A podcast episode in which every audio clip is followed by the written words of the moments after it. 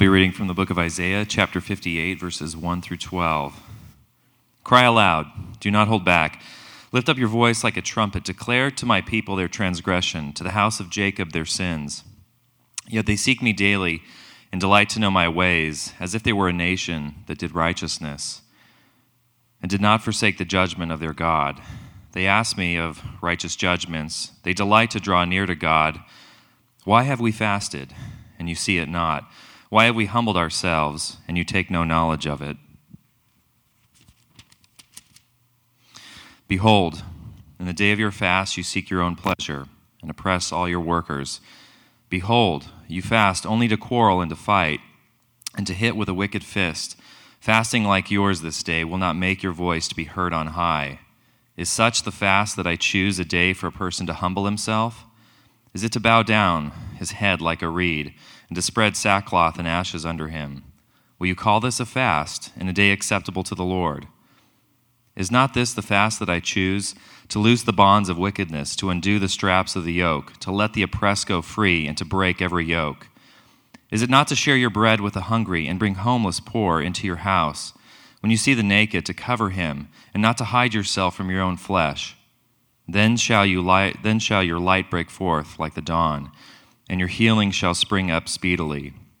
Your righteousness shall go before you. The glory of the Lord shall be your rear guard. Then you shall call, and the Lord will answer. You shall cry, and he will say, Here I am. If you take away the yoke from your midst, the pointing of the finger and speaking wickedness, if you pour yourself out for the hungry and satisfy the desire of the afflicted, then shall your light rise in the darkness, and your, and your gloom be as the noonday.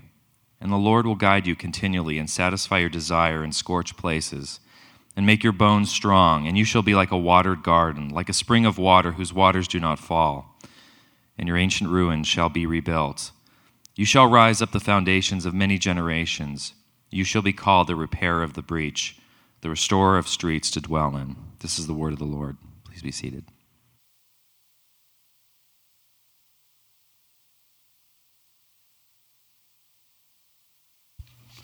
Well, thank you, Chad. I Appreciate that. My name is Cody. I am uh, the pastor of spiritual formation and worship here at Redemption Arcadia. And uh, Frank has asked me to deliver the first sermon talking about our series on Lent. That's what we're going to be talking about the next four weeks. What is Lent? Why should we practice it? What are the four spiritual disciplines within the practice of Lent and why it matters to Christians? Um, but before we get into that, I, uh, I want to bring you back to the year 2007. This is an important year for me, and sadly, it's I'm not. It was an important year for many reasons. One of which is because that's when I met Lauren, and uh, we fell in love and started to date and all that stuff. Uh, but that is not actually why it was important um, in this instance. It's because that's when Radiohead released their album uh, "In Rainbows." Um, now, if you're a Radiohead album, this will make a lot of sense to you. You will probably have a shared experience with me. If you are not a Radiohead album, there's still plenty of time for you to repent. Um, it's a long service, uh, so we'll, we can get there together. Um, but Radiohead released the album In Rainbows. And why this was important was because it had been five years since Radiohead had done anything. Throughout the 90s and throughout the early 2000s, they were this powerhouse band. Like they were the top of everyone's best bands in the world list. Um, still should be. Um, but they, they've been doing this, and then all of a sudden, after their 2003 album, Hail to the Thief, they just stopped. There's nothing. You didn't hear from them, they didn't tour, they didn't do anything. Uh, everybody heard they'd been dropped from their label or they had intentionally bowed out from being their label. Hadn't heard anything until out of the blue, they just announced, hey, we're releasing an album, releasing it ourselves. You can pay what you want. If you want to pay $0, pay $0. If you want to pay $1,000, pay $1,000. We'll just email it to you. They did this. Now, to us now, it's not that weird because I think there's been other things that did this, but this was like nobody had done this before. Everybody thought this was really weird, strange. A lot of people didn't think it would work. But they did that. And so the day came when they released the album. I had, of course, signed up to get it. Um, I think I had paid zero dollars uh, for it, true fan, and uh, was just waiting to get the email. Like I, I, I, it was, it was strange and creepy how often I checked my email that day. Like the moment I woke up, checked it every five minutes, like the entire day until about 12:30 that night. when I finally got the email. I like to believe that it was Thom Yorke himself who emailed me the album. Um, so Thom emailed me uh, his album, and I was really excited about it. Downloaded it, put it on my iPod, which is uh, something that'll probably be just like a cup holder on a coffee table here pretty soon. Um, put it on my iPod, went outside, just laid on my back porch, and listened to it. I listened to it three times, nonstop, all the way through. When 15 Steps started, this deconstructed, like, rhythmic song, it crescendoed and song All You Need, and then the last song, Videotape, is just beautiful, simple, plaintive song. I just loved every single minute of that album. And it, it, was beautiful. It was, it, was, it, was, it was an incredible moment. It was much more important to me than probably to you. And you probably think it's weird that I cared that much about it. But it, but it, but it was just this great moment. But what you need to know is for it to have been this great moment for me, it couldn't have just happened in that moment. See, two months before when they announced that they were going to be doing this, I started just listening to Radiohead over and over and over again, all the way back from Pablo Honey all the way through. Listen to their progression, listen to the way things changed over time, listen to all the uniquenesses of Thom's voice, how Jonny Greenwood moved from being this rock guitarist to this kind of like weird sound electronic genius to watching this whole progression of this band to where when I finally got it, when I finally listened to the album, I was ready to hear it. I was ready to hear all the nuance, all the power that made that album so great. I was ready to hear it because I'd prepared for it, because I'd listened to it. I'd read every article that could be out there, watched all the videos that I could find. I was prepared for this moment. See, I think that is why Lent is important. Every year, we as a church walk through this. We get to Holy Week, we get to Palm Sunday, we get to Maundy, Thursday for some traditions that practice that. We go to Good Friday, we go to Easter. And I think that what oftentimes happens when churches don't at least try to do something during Lent is that that happens. We miss it. We're not ready to hear it. We're not prepared to understand the depth of Jesus' death and resurrection. And it moves on without actually being able to fully do what it's supposed to do in our lives, without it being able to fully impact us the way it's supposed to. And that's what Lent is. Lent is the se- season of preparation. Um, I, I, have a definition that I, I'm going to put up there. It's my own definition. It's probably not nearly as good as most other people's definition, but I think it's helpful for me. Lent prepares our bodies, hearts, and minds to fully remember and experience the death and resurrection of Jesus It prepares our bodies, hearts, and minds to fully remember and experience the death and resurrection of Jesus.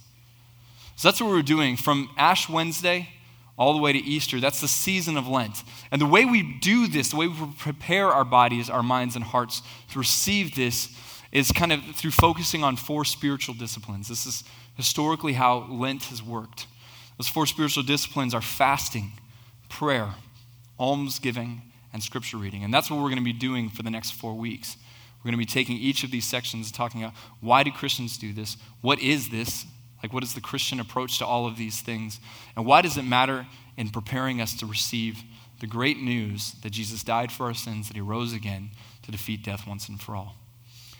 This morning, I'm going to specifically be looking at fasting. Fasting is one of those things, I, I think it's one that's most commonly associated with Lent. When people think of Lent, they think of fasting. And so it's the one that's most known. Uh, however, I think in modern church practice, it's probably one of the least practiced spiritual disciplines out there. I think, for one, I think a lot of people don't understand it. I think a lot of us don't understand kind of why would we not eat food? Isn't that legalistic? Isn't that, you know, all of these different things. So we don't practice for that. But I think the bigger reason why we don't practice it, if I'm being honest with myself, the reason why I don't fast nearly as often as at least the Bible kind of talks about fasting, is because I don't like to not eat food. Like, I, I think if we're really being honest, it's because being hungry is just not fun. It's uncomfortable. We like to eat. And so we'll justify all the reasons why, even though it mentions prayer and fasting almost all the time together, Anytime it talks about prayer, it talks about prayer and fasting in the Bible. We just kind of be like, ah, we'll pray while we eat our burrito. Um, but uh, so, so I, I want us to look at fasting because even as I've gone through this sermon, and fasting is something that I have done before, but I think I did it not understanding its importance and stuff like that. And this is a deeply convicting message for me. But let's look at what fasting is. Um, uh, and we're going to do so uh, by really taking this section of scripture in Isaiah because I think he defines what it's not really well. And then he talks about what is unique to fasting in a biblical sense. So let me read again 58, 1 through 5.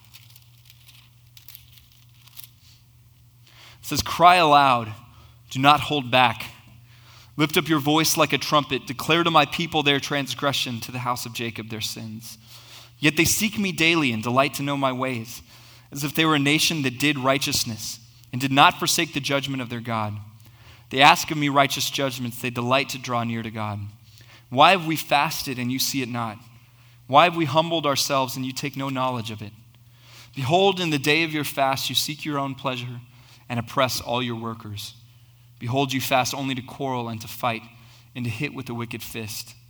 Fasting like yours this day will not make your voice be heard on high. Is such the fast that I choose? A day for a person to humble himself? Is it to bow down his head like a reed and spread sackcloth and ashes under him? Will you call this a fast and a day acceptable to the Lord? And one thing you need to know about this section is that Isaiah, like in this section, has fully pulled on his sassy pants. Like he is being snarky in this. He is not holding back at all. He is being uh, borderline mean in what he is saying because verse 5 is really just him just making fun of the people of Israel at that time.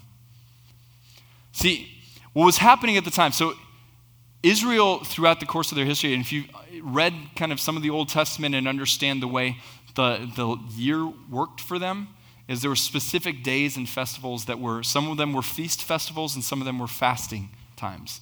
Yom Kippur is probably the one we most hear of and know. It's the Day of Atonement, but that would have been considered a fast. So the nation of Israel had embedded in their kind of yearly practice certain days in which they were supposed to fast. And historically, there was even times when they added on to that. So it's certain times when they would fast on like a Tuesday and a Thursday or a Monday and a Wednesday. They would have all these different things. And what's interesting is when Isaiah is talking to the nation of Israel at this time, they were fasting. They were doing that. They were living out the law in that regards in what uh, the Bible had talked about. So it wasn't that they weren't doing those things. See, Isaiah was writing to them at kind of the time right after Hezekiah. So he starts writing during Hezekiah, and Hezekiah was the king of Judah at the time when Assyria comes and wipes out the nation of Israel. So he's the king of Judah. Judah and Israel had split into two nations right after Solomon. Assyria comes and completely wipes Israel out. And he's kind of pounding at the doors of, of, of Jerusalem and fortunately, Hezekiah was a God fearing man. He prayed a prayer, and God saved and delivered Judah for at least 200 extra years. So Isaiah is writing to them at this time.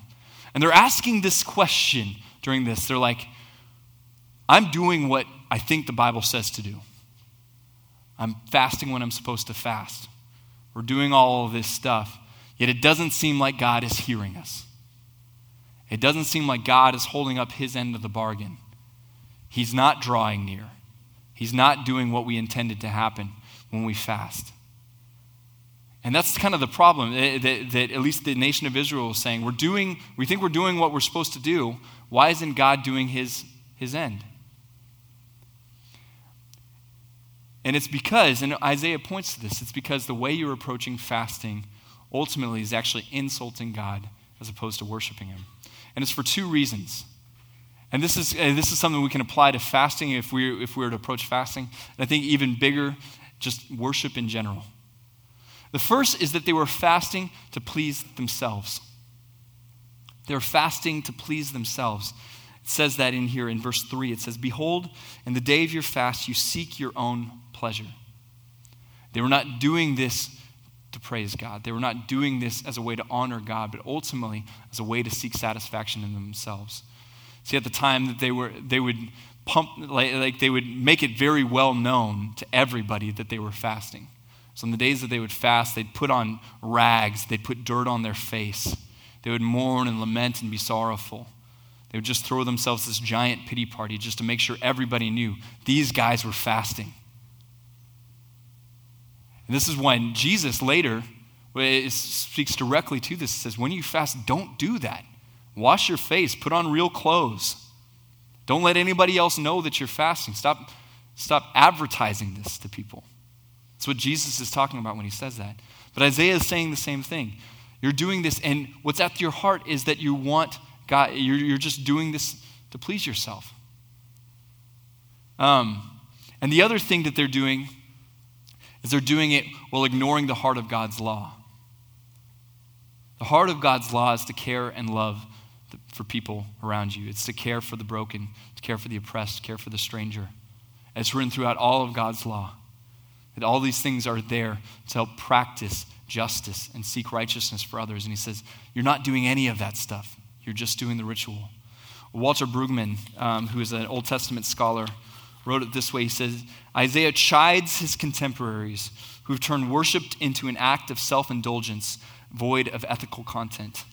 They enjoy worship.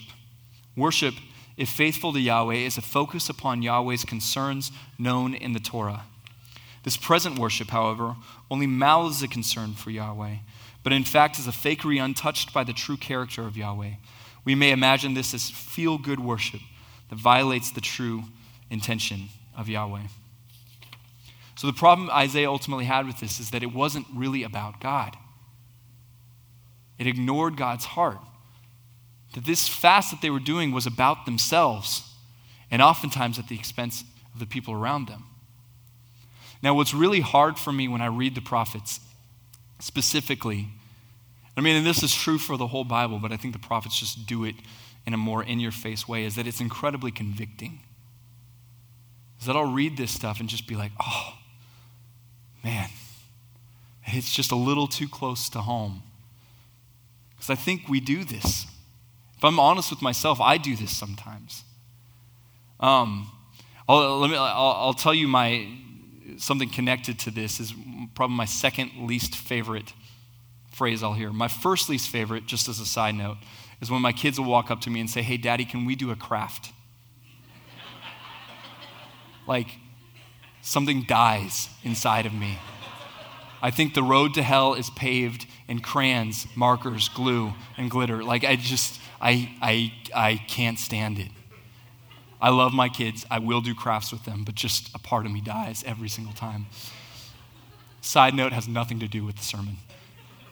My second least favorite um, phrase that I'll oftentimes hear is when people, I'll be talking to somebody and they'll be like, you know what, I think I'm going to go to church. I'm going to go get my worship on and then they'll do like a weird dance or something like that.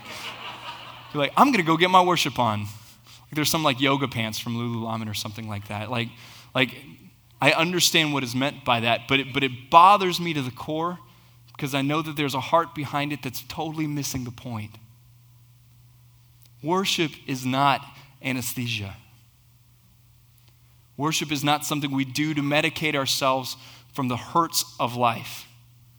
Because if you're asking yourself, should I go to church and worship or should I do meth? Both have the same effect on your heart, then you're asking the wrong questions. It is not a drug we take, it is not something we do to ourselves to ignore the rest of the world. And, and, and, this is something that music does. I think music is supposed to do this specifically.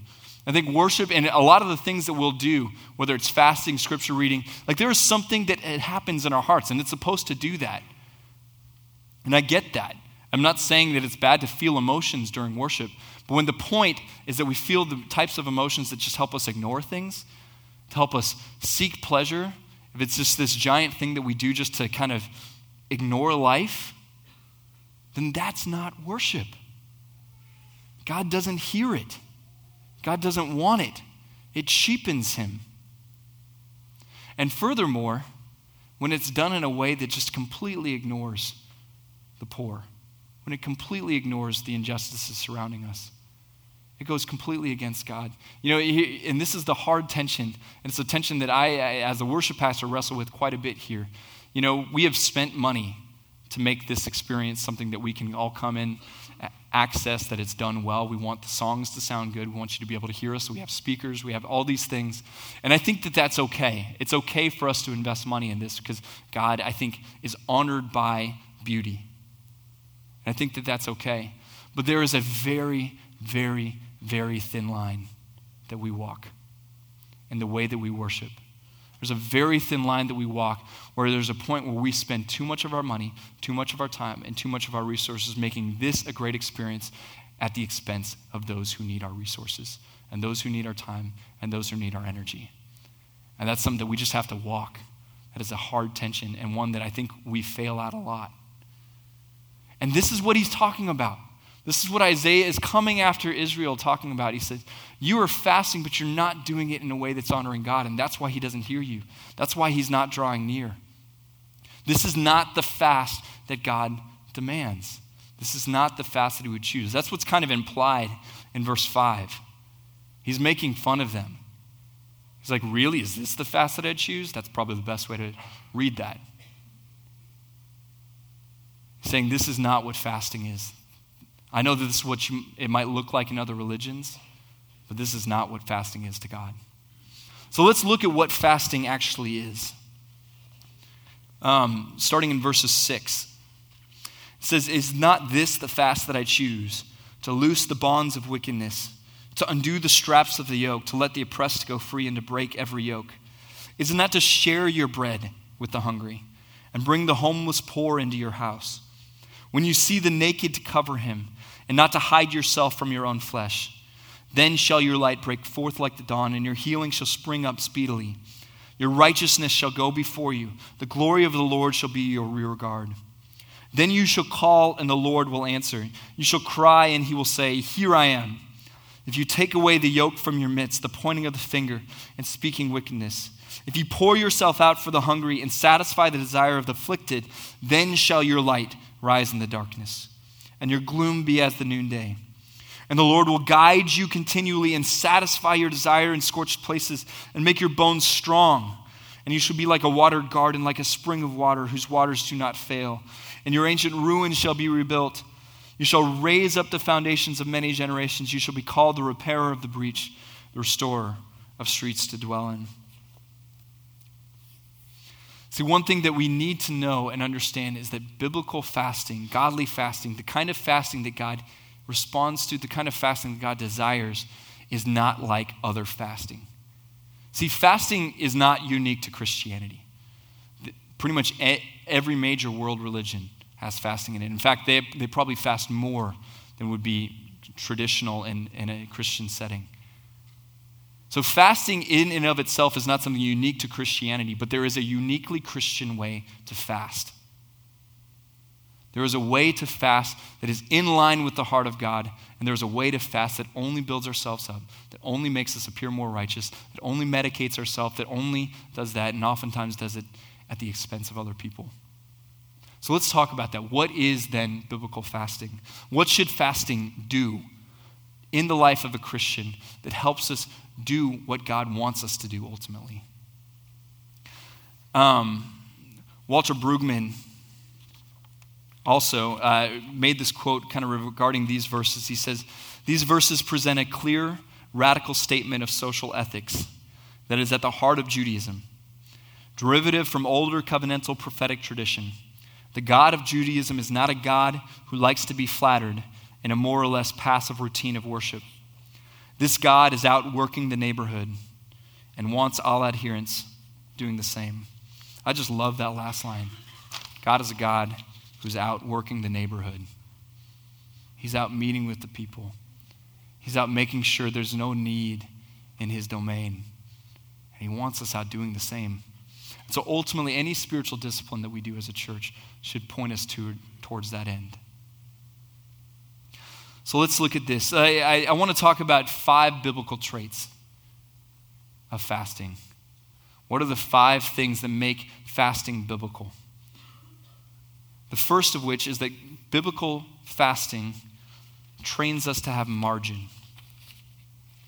Biblical fasting trains us to have margin. Now, some of these points, especially the first two, are kind of implied and assumed in this text. So you're going to have to kind of bear with me, but I think it, it's important to see these aspects before really getting to the third point that I'll get to, which is his main point. And the, the first is that godly, the biblical fasting trains us to have margin. Um, it, it, really, in a very physical way and practical way, it's teaching us to say no to food so we can learn to say no to other things so that we can have margin in our lives and therefore actually have the room and space to be generous. Margin is embedded in God's heart and design for people, not so that we can just have cush, but so that we'd actually have the means, have the availability to care and love for other people. Um, this, uh, this last week, uh, Lauren and I started talking about the possibility of getting a new mattress. Um, we, uh, so a fairly common practice at about 6.30 a.m. to 7 a.m., our kids will start to trickle into our room, crawl up into our bed, and cuddle and do all that stuff, and it's great. It's really sweet. Um, but our bed's a little small for that. Um, we have a queen size bed, and I don't like to be like touched much in bed. And so, like, so we're, we're talking about this. We're like, you know what? This would be an even sweeter experience if this was in a king size bed. And so we, we talked about it, and we're like, yeah, someday down the road, we'll, we'll figure it out when we can do that. But it was amazing how quickly in my heart it went from, yeah, someday down the road we'll do this, to like within an hour being like, I don't want to wake up another morning in that bed. Burn it. Put it outside. Don't even change the sheets not interested in this bed. It, like, it, it was so quickly, like, like I caught myself. I'm like, what is wrong with me? Why do I hate this bed so much? It's been fine up until now, but now I, I literally can't look at it. Like, like I, because what happened in that moment is I, I realized what this world has done to my heart. And it's important that we recognize this. This world is doing things to our heart. It's trained me to think that the moment I, I perceive some type of want, that immediately becomes a need that needs to be done like right now. Guys, we have Amazon Prime now. You don't have to get up. You just sit there, you click on something, and somebody delivers it to your door. This is the world we live in. Now, let me take a step back. I'm not hating on Amazon Prime now or anything like that. Like, it's okay I think we used it this week. It's fine. But we need to know what this is doing to us. Because I, I, think this is the real challenge we have when it comes to generosity. If I were to look at everybody and like talk to you guys and say, hey, if somebody needed some money, would you be willing to help them? If somebody needed some food, would you be willing to help feed them? Would you be I don't think there's anybody in this room who wouldn't want to do that, who would just ignore that and say, no, I, I'm not interested. I don't think there's anybody here. The problem is not an issue of want, the problem is an issue of ability. Most of us are so leveraged that we actually don't actually have the space to help. We don't have the room to help. We don't have the money to give. We don't have the food to give. We don't have the time to give. We don't have the energy to give. This is what this world is doing to us. It makes us feel like we not only do we have to buy a house, but we have to buy a house at the peak of our, our, our finances. It's okay, we can buy stuff on credit, just spread it out over time. This is the world we're living in, and it affects our hearts. And that is what biblical fasting should do. This is why it exists. This is why what it should be doing in our hearts, it should be training our hearts in a very physical, uncomfortable way to be able to say no to things so that we can actually have the space to help so we can actually have the space and say, I actually have the money to care for you. I actually have the time to give to you. All of the things that the Bible demands of us takes time and resources. Oftentimes, that's something that we just don't have. And not because we're in a time of famine or something like that, it's because our appetites exceed our means. And that's what fasting does. That's what biblical fasting should do and train our hearts to do, is to create and develop margin in our lives so that we can be generous. The next thing the biblical fasting does is it disciplines us to have empathy. Is it disciplines us to have empathy. It is hard to feel what it's like to be hungry if we've never been hungry. I'm not talking about the uh, like it's 11:45 on a Tuesday and we're going to eat our arms off if we don't go to Taco Tuesday or something like that. I'm talking about actual hunger, where like our body starts to do weird things. We actually feel like a loss of energy. That kind of hunger trains us to walk alongside those who don't choose that. Those who actually are genuinely suffering as a result of this world or as a result of even their own decisions. It teaches us to have empathy because it brings us into the suffering of others. It brings us into the hunger of others. It teaches us to feel along with them, not just, just to understand and know that they're there, but to feel it along with them. It ultimately builds empathy in us. In verses uh, 7, it says at the end of this, it says, When you see the naked, to cover him, and not to hide yourself from your own flesh. It's such an interesting phrase because what it's implying is that that hungry stranger that you might only know of because of some article or some NPR thing you heard on the radio, he is your brother. He is your sister. That person is your family. That person is your own flesh. That person is you. That is how deeply connected we are. That is how deeply the Bible feels this connection. That this is not just some distant person, this is our own flesh. This is our own flesh. This is our own self that is hungry. And fasting helps us to feel that. It trains our hearts, trains our bodies to feel along with those who are suffering. John Donne wrote this poem. It says, No man is an island entire of itself. Every man is a piece of the continent, a part of the main. If a cloud be washed away by the sea, Europe is the less, as well as if a promontory were, as well as if a manor of thy friends or of thine own were. Any man's death diminishes me, because I am involved in mankind, and therefore never send to know for whom the bell tolls. It tolls for thee. See, John Donne gets it. We're that deeply connected, we're that deeply enmeshed. God wants us to love others like we love ourselves. I think Jesus said that. He wants us to feel it, and biblical fasting helps us to do that. It's a discipline that trains us to empathize with the suffering of others. So, biblical fasting trains us to have margin, it disciplines us to have empathy, and it ultimately, and this is really the thrust of this passage, is that it pushes us to seek justice. If fasting is done in a way that honors God, it should always push us to seek justice. Should always push us to take action to right the wrongs that we see around us. About like, uh, I don't know, I, I think like six months ago or something like that. It wasn't that long ago, but it was a while ago. I don't know why I, you needed that detail. Um, Lauren and I were, were just out and about. It was a very rare occurrence that we were out during the day without our children. Um, my parents had taken the kids for the day, and we were out. I think we were just shopping or something like that.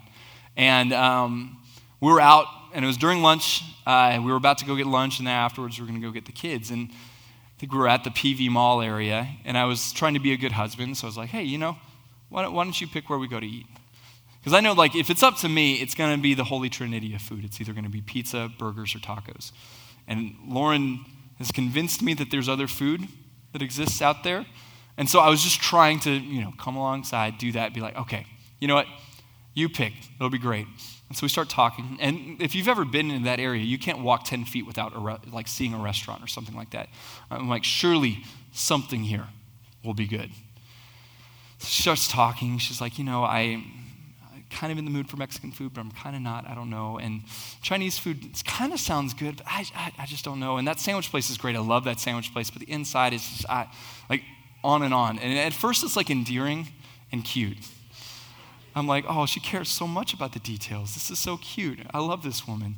And then, like, 20 minutes goes on, and I'm like, for the love of everything that is good, like, I will eat kale. Just pick something. Pick anywhere. I don't care. Because, guys, eh, like when I'm hungry, I want that wrong to be righted. I prioritize it. I stop what I'm doing and I figure it out. Like that Snickers commercial was made for me. I'm the guy in the Snickers commercial. I know not everybody's like that, so I don't want to put that on everybody, but I'm like that. When I get hungry, I want to right the injustice of my hunger with food. and I prioritize it. I make it urgent. It's necessary. Drop everything, figure it out, and then go back to your life. That's how I feel. And guys, that's exactly the point of fasting. God wants us to feel that way about injustice. God wants us to feel that way about our, our neighbor that's hurting, about our friend that just is not making ends meet, about the person we see on the side of the road who's asking for money. He wants us to feel that sense of urgency towards our neighbor. He's saying, in the same way you want to right the wrong of the injustice of your hunger, do that for the world. Do that for your neighbor. Almost to the point where he's saying that's actually more important. If you really want to know my heart, I don't really care that you're specifically hungry right now. I want you to care for your neighbor. I want you to feed those who don't have food. I want you to bring people into your homes that don't have homes. It's that urgent to God. If you want to understand God's heart, that's what He wants. That's what is riddled throughout the law. Is this urgency to right the wrongs of a broken world. And ultimately, biblical fasting should push us towards that. That is why God calls us to fast and pray. That's why God calls us to do these things. He's saying this should be the outcome of our fast. This should be the outcome of our worship that we see with urgency the needs of our neighbors and do everything within our own power to right it. And we see this throughout it. It says, It's not this the fast that I choose to loose the bonds of wickedness, to undo the straps of the yoke, to let the oppressed go free, and to break every yoke. Is it not to share your bread with the hungry and bring the homeless poor into your house? And when you see the naked, to cover him. Later in verse 10, he says, If you pour yourself out for the hungry and satisfy the desire of the afflicted, then you shall, then your light shall rise in the darkness. Biblical fasting should push us to seek justice. And ultimately, Number four is that biblical fasting leads us to satisfaction in Christ. It leads us to satisfaction in Christ. Here's the irony of the whole passage it starts with the people that are fasting so that God would satisfy them. It starts with the people that are doing all these rituals, covering themselves in sackcloth and ash, fasting, and doing all the things that they feel like they're supposed to do so that God would actually satisfy their needs. It's kind of how it starts the irony of the whole thing, and, and, and Isaiah is making this very clear. This is not accidental. He's saying, if you're to actually do what God says regarding your neighbor, regarding the poor, if this were a fast that actually pushed you outwards to empathize, to have margin, if it was something that actually pushed you to seek justice, in the end, what you would get is God listening. God would actually hear what you're saying and come and satisfy your deepest desires. He'd be your protection, your rear guard, as they say. He would come and satisfy your deepest hunger if we were to actually fast and worship in the way He wants us to. And that's not to make it instrumental. That's not to make it we do all these things so that God would listen to it. We do all these things because that's something that honors God. That's something worthy of who God is. And God wants to be a part of it. God wants to enjoy worship with us. And so he comes and he shows up. We see this in the chapter. He said, Then shall your light break forth like the dawn, and your healing shall spring up speedily. Your righteousness shall go before you. The glory of the Lord shall be your real God. Said, You shall call, and the Lord will answer. You shall cry, and he will say, Here I am. Later it says, The Lord will guide you continually and satisfy your desire in scorched places. In verse 14 later, it says, Then you shall take delight in the Lord, and I will make you ride on the heights of the earth. I will feed you with the heritage of Jacob your father. Ultimately, what biblical fasting does is it, it, it leads us to find our satisfaction in Christ. Leads us to see that it is God who brings that. It is God who satisfies our cravings. It is God who meets our deepest hunger. It is God who does all of this. And biblical fasting ultimately leads us to that. That it is God who meets our deepest need. one of the things that we're going to be doing through the next four weeks is actually having some actual action steps if you want to participate and try out some of these spiritual disciplines. Because, I mean, I, I, I was raised in a church that did not do Lent, that did not make a big deal of fasting. Um, and, and it was something that going through seminary, I learned about it. And it's not something I do well or often. But when it does, it, it's amazing what it has done in my own life, in my own spirit. And so we want to invite people in the church. And I'll, I'll just say this now you're not a better Christian for participating in this stuff, you're not saved by doing this stuff. So I'll dispel any of that right now. But we want to invite you guys actually into this with us. So on, on pretty much every Tuesday leading up to Easter, I'd love to invite you to fast with me from 9 a.m. to 5 p.m. That's basically just one meal just lunch, unless you're a hobbit, which case it's five. just a- asking you to fast just one meal with me. We're not doing like a 40 day fast or anything like that. We're not doing anything that's going to be medically harmful. But just I want to invite you to do it if you've never tried it before, just to try it. Um, and while you're doing it, to pray these two things God, open up my eyes to see the needs of my neighbors. And God, satisfy me. We sang this song earlier I'm satisfied in you. Let that be your prayer. God, let me see the needs in my neighbors. And Lord Jesus, satisfy me. Every time you feel hungry, just say those two things. And, and, and, and try it. See what it's like. And if you can't do it Tuesday, do it some other day. And if you don't want to do it, don't do it. But I want to invite you guys into that because I think it's important for our community to build margin. It's important for our community to build empathy. It's important for our community to seek justice and ultimately find our satisfaction in Him. So I want to invite you to do that. We're going to have action steps for some of the other spiritual disciplines as we go along. And this is just a chance for you to try it if you've never tried it. Um, the last um, trait of biblical fasting, and this is kind of what connects it to Lent. So far, I've just, uh, I've hopefully helped define what biblical fasting is. But it still kind of asks the question why is this important to do during Lent? How does this help us actually anticipate and feel the weight of the death and resurrection of Christ? Because that's what ultimately all of these things are doing, is helping us to prepare our bodies, our minds, and souls to remember and experience the death and resurrection of Jesus. And it's because God, biblical fasting is exemplified in Christ. Biblical fasting is modeling Christ. So when we fast the way the Bible wants us to, we model Christ. We experience Christ. See, Jesus did the ultimate fast. He gave up his identity. He gave up his, his, all the things, the powers that he had as God, he put them on hold so that he could come down here and suffer for us. He withheld the, the, the connection that he had with God, the communion that he had with God, the very bread of his very life. He gave up so that he might become our bread of life. He gave that up so that he might become our sustenance. What he ultimately did was he fasted so that we can feast. And I think if I could sum up biblical fasting in, in a very easy phrase, what makes Christian fasting so distinctive, what makes biblical fasting biblical, is that when we fast, others should feast as a result of it. When we fast, others should be fed. When we fast, others should be cared for. Because that's the model that we see in Jesus. He fasted so that we might feast.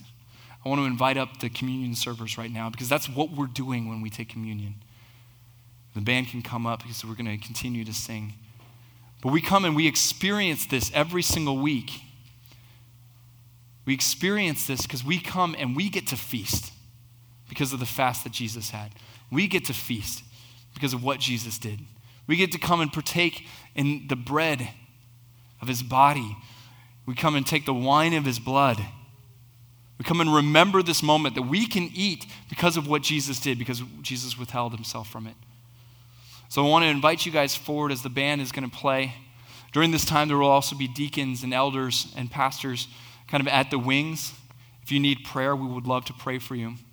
This is the time also where if you want to give and invest and, and, and, and give as an act of worship, um, there are boxes in the back that you can give to here. Um, but I want to pray, and then, and then we're going to come and, and feast upon the fasted Son. So let's do this now. Lord Jesus, we thank you, God, that you fasted on our behalf. Lord, we thank you that you uh, gave us a model, Lord, that doesn't bring us inward, that doesn't push us away from our neighbor, but Lord, pushes us toward it. Lord, you are a God working the neighborhood, God, and I pray that we as your people can do the same. Lord Jesus, please use this time of Lent. Use this time of fasting and prayer, of almsgiving and scripture reading, Lord, to prepare our hearts to fully hear Lord, to fully see, to fully experience, to fully remember what it was that you did for us on our behalf. Let it be a time where by the time we get there, we can say, Yes, Lord Jesus, thank you. We can mourn and lament the loss on the cross and rejoice in the resurrection. God, I pray that you would prepare our hearts for that. Lord, that we would seek you with pure hearts, and ultimately, Lord, that we would seek you in a way that doesn't push our neighbor away, but, Lord, loves and cares for them and brings them in and draws them in. We pray this in your name. Amen.